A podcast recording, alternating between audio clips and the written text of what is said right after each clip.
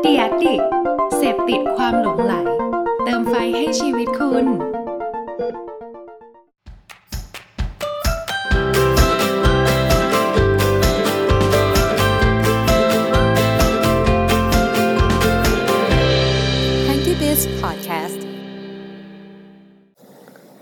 สวัสดีค่ะยินดีต้อนรับเข้าสู่รายการ Hunky Beast Podcast นะคะวันนี้ทุกคนก็อยู่กับมุกกุลธิดากันพิทยาค่ะอ่าเราเคยเข้าไปในเพจร้านอาหารเพื่อจะเช็คว่าร้านที่เรากำลังสนใจอยู่ในตอนนี้เขายังเปิดบริการอยู่ไหมคะพอเราเข้าไปแล้วเนี่ยเราก็พบว่าร้านนี้นะคะเขามีการอัปเดตโพสต์ล่าสุดเมื่อประมาณปีสองพันสิบหกหรือราวๆสี่ปีที่แล้วถ้าเป็นปกติเราก็คงจะคิดว่าร้านนี้เนี่ยคงปิดตัวไปแล้วแน่เลยใช่ไหมคะแต่จริงๆแล้วร้านนี้ยังคงเปิดอยู่ค่ะทุกคนแค่ร้านเขาไม่ได้มีการอัปเดตใดๆบนเพจของเขาเลยทำให้เขาอาจจะเสียโอกาสในการต้อนรับลูกค้าอีกหลายร้อยหลายพันคนจากตรงนี้นะคะมันอาจจะมาจากเหตุผลที่ว่า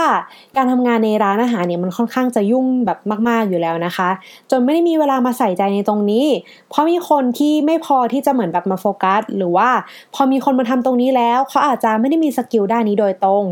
มันทำให้พอทำออกมามันอาจจะทำออกมาได้ไม่ดีเท่าที่ควรนะคะเพราะร้านอาหารเองเนี่ยเขาก็ไม่ได้มีทีมมาร์เก็ตติ้งเป็นของตัวเองหรือว่าไม่ได้จ้างเอเจนซี่เข้ามาดูแลเพจของร้านโดยเฉพาะเหมือนกับร้านใหญ่ๆใช่ไหมคะมันทำให้พอร้านจะออกโปรโมชั่นมาแต่ละทีลูกค้าที่รู้ก็จะมีแค่คนกลุ่มเดิมๆที่มากินที่ร้านและมันก็มีแนวโน้มที่คนจะสนใจตัวโปรเนี่ยน้อยลงเรื่อยๆด้วยค่ะเพราะบางทีเขาอาจจะไปเจอโปรโมชั่นของร้านอื่นนะคะที่อาจจะดีแล้วก็ดึงดูดกว่าในสายตาของเขาในโลกโซเชียลจนเขาอาจจะลืมโปรโมชั่นของร้านเราไปเลยก็ได้ค่ะจากตอนแรกที่เรามองว่าก็แค่ร้านเราไม่ได้มีการอัปเดตข้อมูลอะไรลงไปเลยแล้วปล่อยให้เพจล้างไปเรื่อยๆดูเหมือนมันจะไม่ได้เสียอะไรเลยใช่ไหมคะเพราะว่าเราเนี่ยก็ไม่ได้เสียเงินค่าเช่าพื้นที่ให้กับ Facebook Instagram หรือว่าโซเชียลอื่นๆแต่ว่าเราเนี่ยสามารถเปิดมันได้แบบฟรีๆแต่สิ่งที่เราเสียไปนะคะมันคือในเรื่องของค่าเสียโอกาสต่างหากค่ะ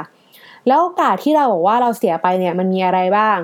ค่าเสียโอกาสที่เราเสียไปนะคะมันแทบจะกลายเป็นอนาคตของร้านต่อจากนี้เลยค่ะถ้าเกิดว่าร้านเราเนี่ยไม่ได้มีฐานคนกินที่ค่อนข้างจะ loyalty กับร้านแบบเฉพาะกลุ่มแบบที่ร้านอื่นจะดึงฐานลูกค้าของเราไปแบบยากมากๆนะคะซึ่งเดี๋ยวนี้เนี่ยมันสามารถนับร้านได้เลยค่ะที่จะมีกลุ่มลูกค้าที่มีความ loyalty ในระดับนั้นเพราะในปัจจุบันทางเลือกของคนกินอย่างเราเนี่ยมีความหลากหลายมากขึ้นแล้วก็ปัจจัยเรื่องรสชาติเนี่ยอาจจะไม่ใช่ปัจจัยเดียวที่สตรองพอเหมือนกับหลายสิบปีที่แล้วนะคะแต่ว่ามันกลายเป็นขั้นต่ำที่สุดที่ร้านควรทำมาตรฐานของรสชาติให้ดีถึงจะอยู่รอดได้ต่างหากค่ะดังนั้นวันนี้ค่ะไม่ว่าร้านของทุกคนจะเป็นร้านขนาดเล็กกลางหรือว่าใหญ่เราอยากจะให้ทุกคนนะคะเริ่มทำคอนเทนต์บนเพจร้านอาหารกันทีละนิดค่ะเพื่อที่ร้านที่มีประวัติศาสตร์มาอย่างยาวนานไม่ว่าจะเป็นสิบ สามสิบ สี่สิบปีหรือว่าอาจจะเป็นร้านที่ทุกคนกำลังเริ่มตั้งใจเหมือนแบบสร้างมันขึ้นมานะคะมันจะได้เหมือนแบบไม่ถูกกลืนไปกับกระแสของโลกโซเชียลแล้วก็พฤติกรรมของคนกินที่เปลี่ยนไปในทุกๆวันค่ะถ้าพร้อมแล้วก็ไปฟังกันเลยค่ะ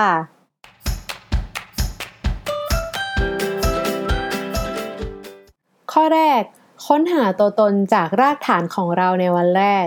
ถ้าให้พูดเป็นภาษาอังกฤษก็คงจะอารมณ์ประมาณ back to basic หรือว่าการที่เราเนี่ยได้กลับมาทบทวนตัวเองก่อนว่า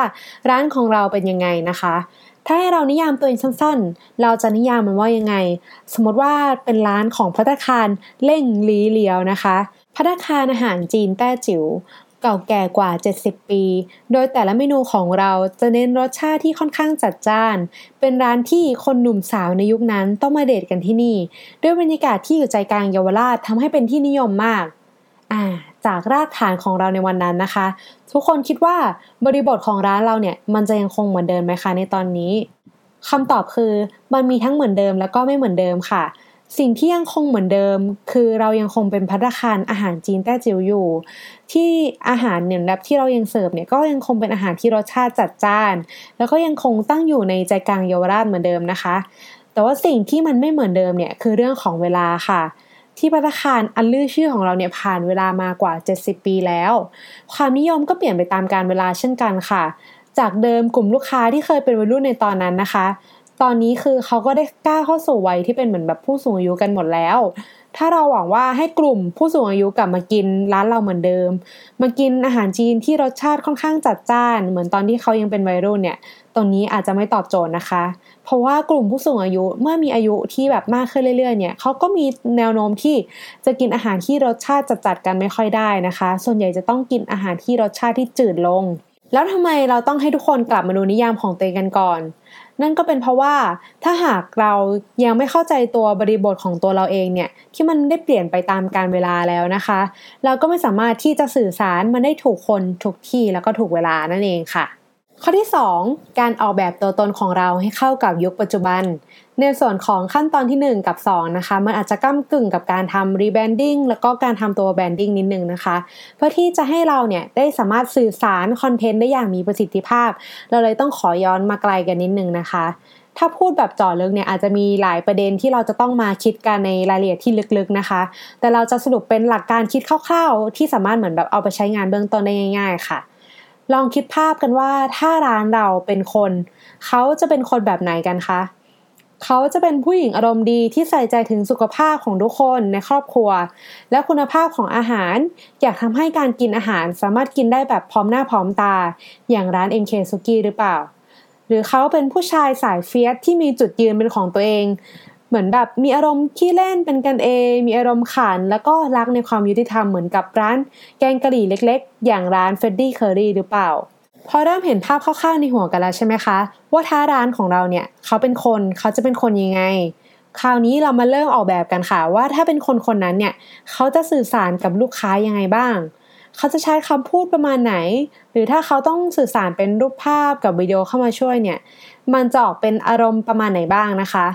เสร็จแล้วเราก็จะเข้ามาดูค่ะว่าพอเราเริ่มออกแบบมันให้มันเป็นแพทเทิร์นที่มันเฉพาะของเราเนี่ยที่จะมาใช้ในทั้งการสื่อสารทั้งในแล้วก็นอกองค์กรหรือที่ในฝั่งดีไซน์เขามักจะเรียกกันว่าการทำ ซี ไอ หรือว่าเรียกเต็มๆคือ Corporate Identity นะคะซึ่งถ้าให้แปลเป็นภาษาไทยเขาจะแปลว่าอัตลักษณ์ขององค์กรค่ะคือตัว ซี ไอ เนี่ยมันจะเหมือนแบบเป็นการช่วยสนับสนุนให้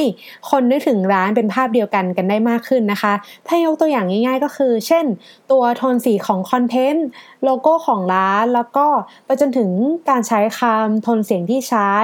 โดยเราขอมองให้มันเหมือนแบบมัดรวมเป็นมัดเดียวกันเลยนะคะเป็นมัดที่จะช่วยร้านสื่อสารให้ดีขึ้นค่ะแต่ในเบื้องต้นเนี่ยที่ร้านอาหารของเรานะคะอาจจะไม่ได้มีทีมที่มานั่งคิดแบบครบรูปก็ขอให้ออกแบบกันแบบง่ายๆไปก่อนนะคะเช่นเวลาเราจะถ่ายรูปลงไปในเพจเราจะใช้มุมไหนใช้โทนสีภาพเป็นยังไงแล้วก็เลือกใช้ฟอนต์อะไรนะคะอันนี้สำคัญมากถ้าเราจะเลือกใช้ฟอนต์อะไรแล้วเนี่ยเราก็ควรจะยึดแค่ประมาณ สองถึงสาม ฟอนต์ไม่ควรเกินนี้นะคะกับการใช้เหมือนแบบคำพูดต่างๆว่าเหมือนแบบเราจะมีวิธีการสื่อสารยังไงบ้างนะคะอันนี้ก็สำคัญเหมือนกันเพื่อให้เวลาที่คนอาจจะเห็นคอนเทนต์ของเพจเรานะคะจากช่องทางต่างๆเขาอาจจะได้จดจำค่ะว่าคอนเทนต์นี้มาจากร้านนี้นะการที่เราต้องทำเป็นแพทเทิร์นให้เขาจำนะคะเพราะว่าปัจจุบันเนี่ยเขามีการเสพคอนเทนต์น่าจะเป็นร้อยๆอันต่อวันค่ะการที่เขาจะจดจำเราได้เราก็ต้องมั่นใจค่ะว่าคอนเทนต์ของเราที่เราออกแบบมาเนี่ยมีเอกลักษณ์แล้วก็มีจุดเด่นที่แตกต่างจากร้านอื่นค่ะข้อที่สามเริ่มทำคอนเทนต์บนเพจร้านควรจะมีอะไรบ้างเราขอแบ่งเป็นสามส่วนเพื่อความเข้าใจง่ายๆนะคะส่วนที่หนึ่งคือคอนเทนต์พื้นฐานที่เราต้องมีในเพจอันแรกเนี่ยคือเบสิกที่เราควรจะมีกันนะคะเช่นโลโก้การทำหน้าปกให้กับเพจร้านใส่ข้อมูลเกี่ยวกับร้านให้ครบทั้งเวลาเปิดปิดหรือว่าการใส่ที่ตั้งของร้านลงไปในข้อมูลของร้านก็อันนี้ก็สำคัญมากๆนะคะรวมถึงคอนเทนต์ที่เป็นเหมือนแบบภาพที่อธิบายเหมือนแบบการเดินทางมาร้านว่าเหมือนแบบร้านของเราอยู่ใกล้อะไรสามารถเดินทางได้เหมือนแบบอะไรบ้างนะคะรวมถึงพวกเหมือนแบบรูปภาพเมนูอาหารของร้านถ้ามีก็จะสะดวกกับคนที่เขากำลังตัดสินใจได้เป็นอย่างดีค่ะแล้วก็ที่สำคัญนะคะขาดไม่ได้แล้วค่ะยุคนี้เนี่ยก็ต้องมีคอนเทนต์ที่บอกช่องทางในการสั่ง Delivery ให้กับลูกค้าของเราด้วยค่ะส่วนที่สอง